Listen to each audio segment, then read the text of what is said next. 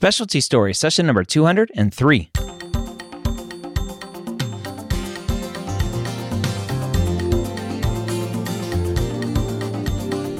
Whether you are a pre med or a medical student, you've answered the calling to become a physician.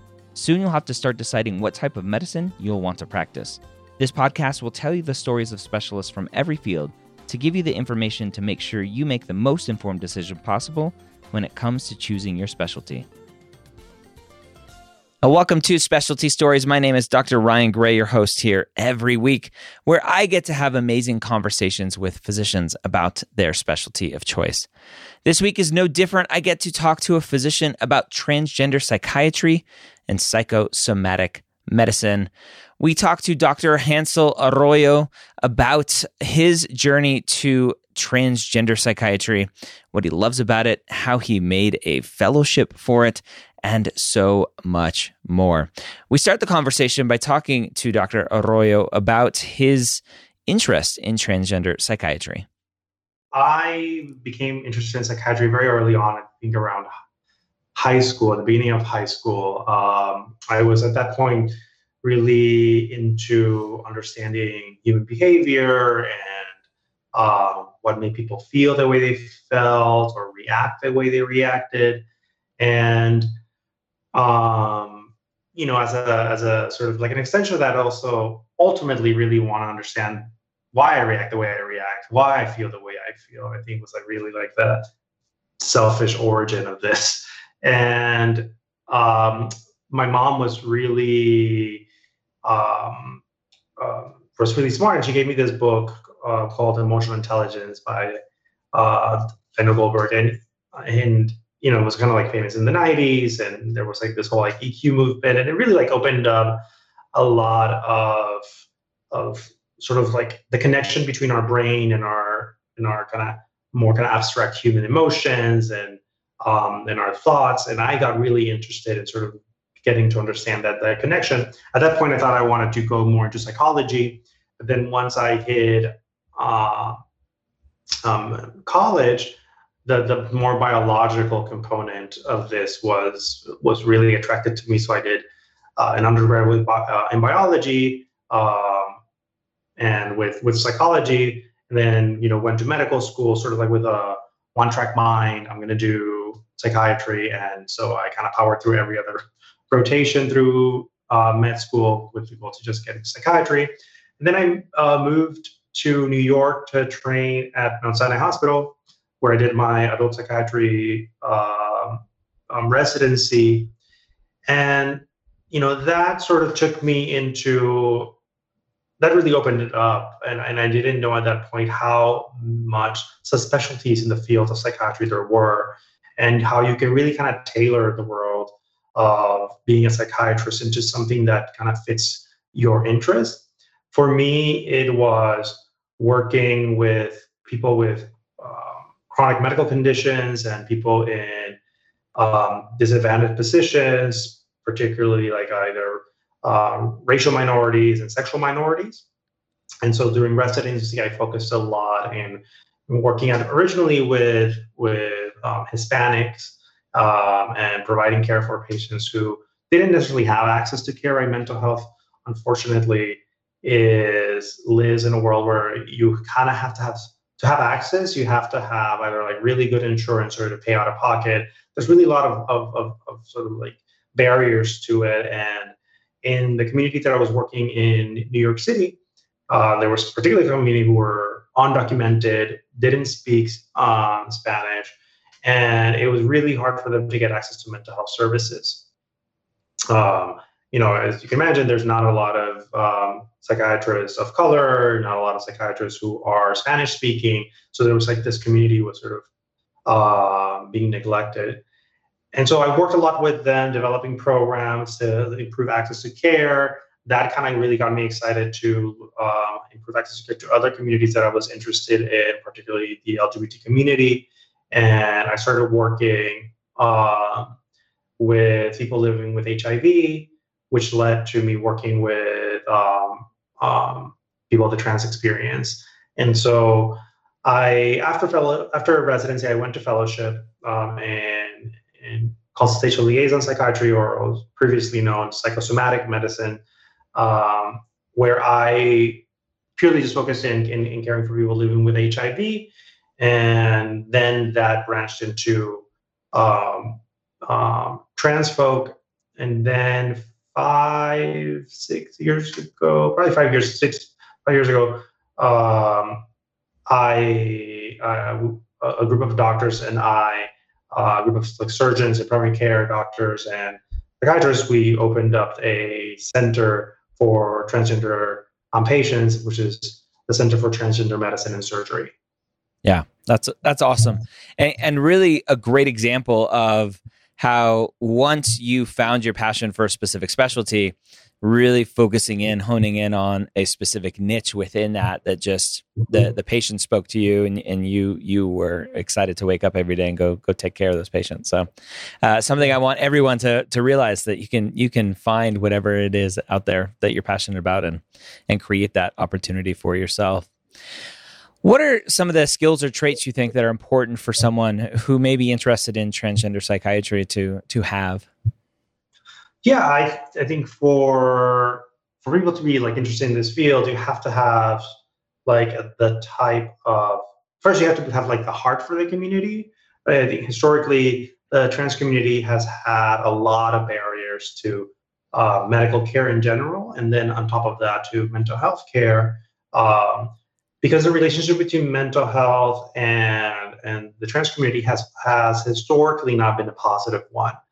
Um, initially, for for trans people in America to either get access to hormone therapy or to get access to surgeries, they were, you know, for lack of a better word, forced to see a psychologist or a psychiatrist for a period of like a year, and then after a year of you trying to convince a psychiatrist or psychologist that you were trans, then you were allowed to get hormones, and then you have to spend another chunk of time, um, you know, being in quote unquote therapy so that you can get access to surgery. So it was timely, it was costly, it was very um, sort of like gatekeepy, and a lot of trans folks still um, have that mentality that that is what mental health services look like for trans people. And so, first, I would say that you know good quality is to be aware of that history, to have an open heart, to know that there might be some people in the community who might not have uh, kind of greet you with open arms. Um, to care for the community is really important, and to sort of like understand uh, how there's so much like intersections in in the trans community um, that they're not sort of like this kind of like monolithic um, community, that there are uh, trans people who uh, may want to transition, may, that there are trans people who may not, there are trans people who need uh, like hormone services, others may not, others may need surgical services. And there are trans people that come to see a mental health provider for not for things that are unrelated to you know transness that is just related to kind of day-to-day day to day human life um, so to kind of like have that sensitivity and, and mentality is I would say it's a key component. Yeah. For the the medical students or residents that you may be interacting with on a, a daily or weekly basis, what are some of the biggest myths or misconceptions that that those early on in the medical world have about transgender psychiatry? Um, you know, I don't know. There's many because you know transgender psychiatry in the way that we see it now is very new. Um, the Transgender Psychiatry Fellowship uh, that I created was the first one in the nation, and it's you know what four years old. There was never like a dedicated um, group of people kind of doing this sort of work. There were definitely silos like around the, the, the United States of, of providers that would specialize in in, in, in, in trans folk, but you know there wasn't this sort of like cohesive way of approaching it um, and I think that's fairly new. I think like some of the mis so so there's not a, I would say that people come in sort of kind of blank slate where they come into like into the clinic or they come into uh, our uh, to do a rotation at our services because there's really not a, a lot out there. Um, even you know if you think of research or you think of, of, of published work you know there were in the 90s there was like less than like five articles on trans uh, being published a, a year. And, you know, that number has sort of like increased over the years, but still there wasn't a lot of, of, of, of sort of like information out there. Yeah, interesting. So, talk about the um, the day to day life. What is what does that look like for you as as a transgender psychiatrist, as a fellowship program director? What does that look like for you? Um, so it, it's a it's an outpatient setting, which means that you have a very kind of structured day, which I uh, really love. Um, so you know, it's sort of like working outside of the hospital. It's a scheduled sort of visits. It's on you know very kind of clean nine to five, um, where you see patients um, for like initial intakes for an hour and for follow-ups for um, depending on what you're doing. If you're doing just medication management, it's you know 20 to 30 minutes. For those doing um, psychotherapy, it's 45 minutes. Um, and you know we do a variety of, of different things at the clinic. We you know, patients can come in just to see you once if they uh, are interested in in a surgical procedure. You know, I think before I mentioned that the guidelines require that patients be in therapy for a period of time at, at some point a year before they could get access to um, gender affirming treatments. Mm. You know, those guidelines have changed and that is no longer the requirement, but there is still this um, insurance requirement that if a trans individual is interested in in obtaining surgery, they still have to see be cleared, quote unquote, uh, by a mental health provider. So part of our job is to offer that service so that it, it is as seamless and easy as possible for for individuals. And then there's the patients who you see kind of longitudinally, right? People who have um, may have mental illness and they want to address their their, their, mental illness with us.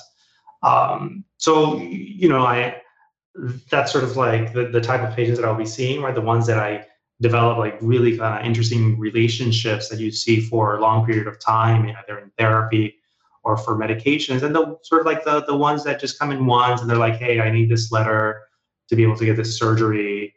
You know, we do like a 45, 60 minute evaluation and then, you know, they're out the door. Yeah. Interesting. So for for patients who may be in crisis who go to emergency department, it doesn't mm-hmm. sound like for transgender psychiatry you're going to the hospital, you're seeing patients. It's going to be whoever's on call in the hospital seeing those patients. Right. So so that would be sort of like the the mental health or provider that's available in the emergency room. You know, something that we're trying to do at, at, at my hospital is to include an educational component to all levels of, of providers in trans health. Um, because, you know, there was this um, study that came out of like how much time is dedicated in residency and medical school um, in transgender health. And it came out to be less than four hours, like I think it was like 3.6 hours total time dedicated to this in a four year period. So like that's very little time. You know, before I was mentioning how there was, you know, there's people aren't as aware. People don't have enough knowledge uh, about it. Definitely not at the medical school level, and then at the residency level. Depending on where you are, there might be more exposure uh, than not. So we're trying to uh, make sure that providers, not just the ones that are working at the Center for Transgender Medicine and Surgery, because you know those people are like already specialized in this. But the people who aren't aren't kind of quote unquote specialized in this, that they have a base of knowledge. So if you are a, a trans individual going to the emergency room, you know that you're going to be meeting somebody who's like culturally competent, who who knows how to, to address your needs. Um, and you know, we've had ER stories of patients going to for I don't know, like let's make something up. Like uh, they they were playing a sport and you know they fell and sprained their ankle, and then the ER provider spends the entire time just asking them about transgender stuff like no. hormones, surgeries, like sexual activity, and you know they're doing it like and I would hope they're doing it because there's a sense of curiosity and they want to be respectful. But you know, with the proper training, you know that that is not. my leg's broken, dude. Fix my leg. right, right. I'm still a fully human being. Yeah. yeah.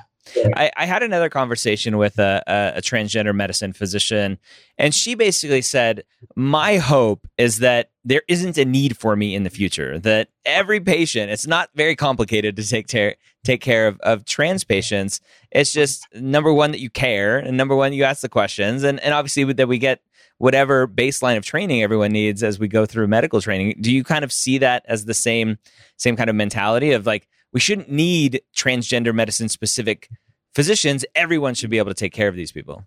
A hundred percent. A hundred percent. I think like we went from having a void, right, five, six years ago in the medical field where nobody was, you know, like where trans people were like going to different places and there wasn't any like formal kind of collecting of data, research, or providers. It wasn't very visible to like now having sort of these super hyper specialized locations throughout the United States that are very kind of trans affirming and gender affirming. And I think that was just like the pendulum swinging to like the opposite side from lack to access. And then hopefully it'll land somewhere in the middle where you still maybe have a couple of like silos or hubs where it's just specialized for trans folk, but that everybody, uh, you know, can can see um, trans individuals, you know, like how like most clinics work. Right? You have, a, you know, I, I worked at a uh, clinic for people living with HIV, and sure, you can go there if you want to be treated, but you know, your primary care doctor should also have enough knowledge to be able to care for for you and to care for those needs as well. It's not that complex. Yeah. Um, so yeah, hopefully that is the future. Yeah. Interesting.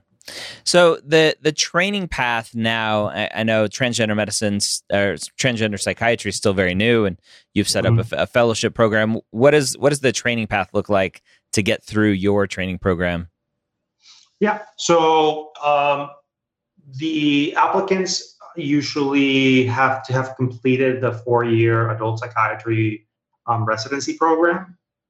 We do have the option for those who are in their PGY4 to come in and do the fellowship during their PGY4 if their residency allows it. We've had previous fellows who um, the PGY4 year is sort of like open ended, and then you can go and, and do like a, a subspecialty during that year as long as you comply with whatever their minimal requirements are. And so we do also accept um, residents in that. But the majority have already completed a four-year residency. And then the program is a one-year program, and you work in at the Center for Transgender Medicine um, in New York um, with collaborating with our group of psychologists, psychiatrists, and transgender psychiatry is uh, it's one of those fields that has like their kind of branches in other fields. So of course, there's a surgical component, and so the the fellow trains with the transgender uh, surgical fellow as well to learn about the surgeries. You know, the, our, our the psychiatric fellow is not necessarily going into surgery, so they can to observe, but you know, it's it's a very kind of highly collaborative environment. We're also collaborating a lot with the endocrinologists and the primary care doctors. Uh, because there's a lot of sort of like interconnections between like the hormones um, treatments, um, patients' moods, and how they are affected by this, and then their access to surgery. So it has like those three major um, columns, but then there's also uh, a lot of collaboration with social work. We have spiritual care available. We have collaboration with um, infectious disease doctors.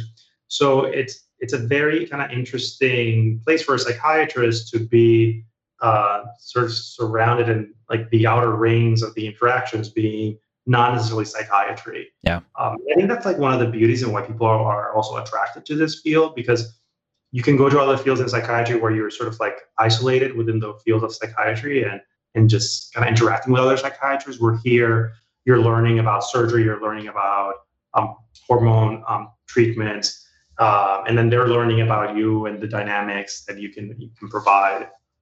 Yeah, it, it's interesting. The the more I have psychiatrists on, uh, especially consultation liaison psychiatry, on how much medicine is involved in that psychiatry world, um, and then the niches with transgender psychiatry, transplant psychiatry. I've talked to. It sounds amazing. Perinatal psychiatry is like all these little interesting nooks and crannies that I never knew about going through medical school. And I'm like, wow, maybe I would have been interested in going to psychiatry if it, if I knew about these things. So I'm I'm excited that all this is out there for you. So for the future primary care doc out there listening to this, what do you want them to know about transgender psychiatry, about taking care of their patients to help you and and to hopefully maybe not need you in the future? Yeah, I mean, I would say that there there has to be some cultural competency when you are are interacting with um, trans folk, right? Like to be mindful that they we do see kind of higher rates of discrimination, higher rates of of depression, anxiety, of trauma, and that that is going to be a big part of their care. Of when you're seeing a trans patient who may not have like the best compliance with their treatment, with the best compliance with their appointments, to also address the other like layers of who this person is and that's a lot when we come in, right? Where we want to be able to provide um, therapy to address uh, issues that may not be so prevalent. Um, you know, the a transphobic is likely to see a primary care provider first, and as most patients see a primary care provider first, overseeing a mental health provider. And you know, to be having that sort of like attuned mentality to to know that there are this other dynamics, social dynamics of rejection and discrimination that are playing along that even if you misgender somebody that comes into your office, that may trigger a lot of trauma and, and PTSD that might be there, sort of like behind the surface. And so to have like a low threshold to say, um, okay, you know, should we be talking to somebody? Do you need an additional help? As we know, unfortunately, there are higher rates of suicide um, in the trans community over the general population, and you know that goes up to like uh, almost eight times higher than the general population. So to have that sort of like sensibility is is is key. Yeah. And and to be able to refer to to mental health services when when you know these sort of like red flags come up. Yeah. It, it even starts. Uh, uh, I, I have a child with a disability, so that inclusiveness and and feeling of, mm-hmm. of belonging is there as well. Very similar, I would I would assume. Um, mm-hmm. I, I would even see it from like intake forms at, at your clinic. Are they very binary in terms of of gender, or are you inclusive for for everything and how you answer the phones and, and questions you ask when when you're you're bringing people on? So there there's lots of ways to just very simple ways to include everyone and and and not uh, hopefully exclude them and, and make them feel like they're not wanted. Um, so for the kind of day to day world that you live in, it sounds like very much uh, all of the different aspects of people that you're working with. Is there one specialty that you work the closest with day in and day out? Um, I would say um, the primary care endocrinologists. Okay. So they are. So they are. The way that we design the clinic is, I hope, sort of like the future in which a lot of clinics are designed, which is you know, having all services to be located in one place. Um, it's often that you go to your primary care doctor and then they're like, okay, you should be seeing this therapist. They are in this other location, and the next appointment is in, you know, seven weeks. And then there's patients get lost in the middle of that. So we structured it in which that we're all in the same location. Uh, there's like one medical corridor, there's one like kind of mental health social work corridor, and then there is uh, like nursing is there, social work is there. So that you know that that has really like improved um, like access to care and improve um, compliance in care because it's it's kind of very warm handoff when the primary care provider, which is you know to your question, the people that we kind of interact the most with, uh, meet a patient. You know they may do some kind of basic screening for um, mental health issues, and then they kind of kind of walk to our office and say like, "Hey, this is so and so. um, I'm going to schedule an appointment with you. We meet them for, you know, very briefly. And then the patient kind of like already has an image of who they're meeting, who they're going to be with. And it, it really is um, extremely helpful. Yeah. What do you like the most about your job? Um, getting to meet people. I love to like, like seeing and hearing their stories and, you know, like, psychiatry can be very beautiful because people get better mm-hmm. and it's not necessarily immediate. It's not the type of field where if you are really into kind of immediate gratification, you want to see uh, somebody get better like in a few days. That's not going to happen.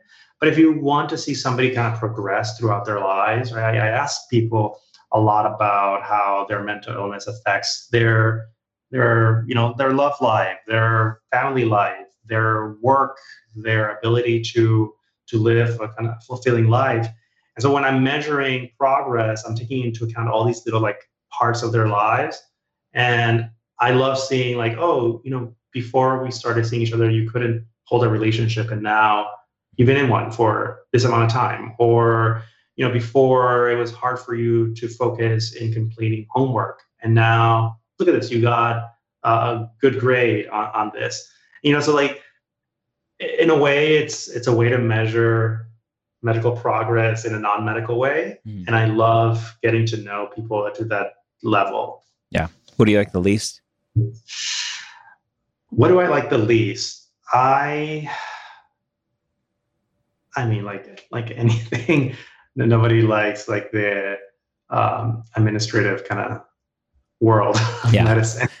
Charting, um, billing, all that fun stuff. Billing, all that fun yeah. stuff. Yeah. Dealing with insurance companies um, that don't want to pay for a 45 minute visit, but rather pay for a 15 minute visit.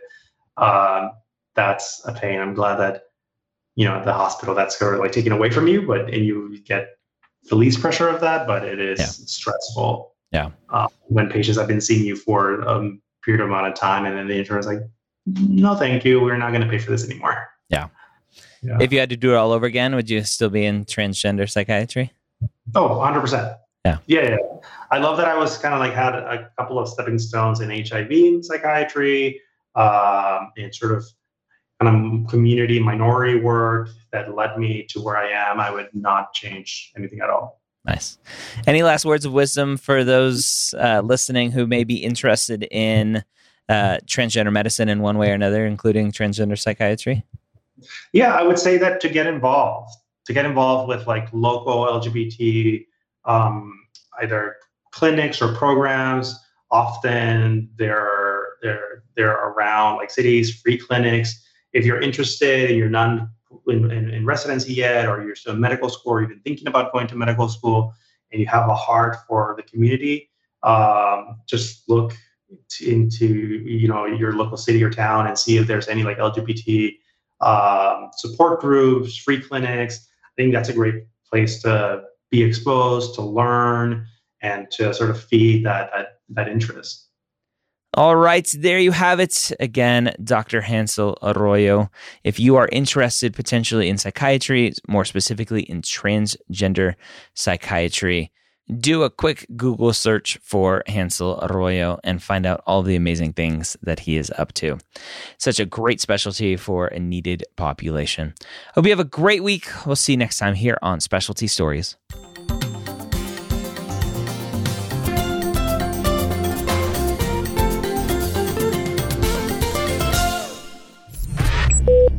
This is MedEd Media.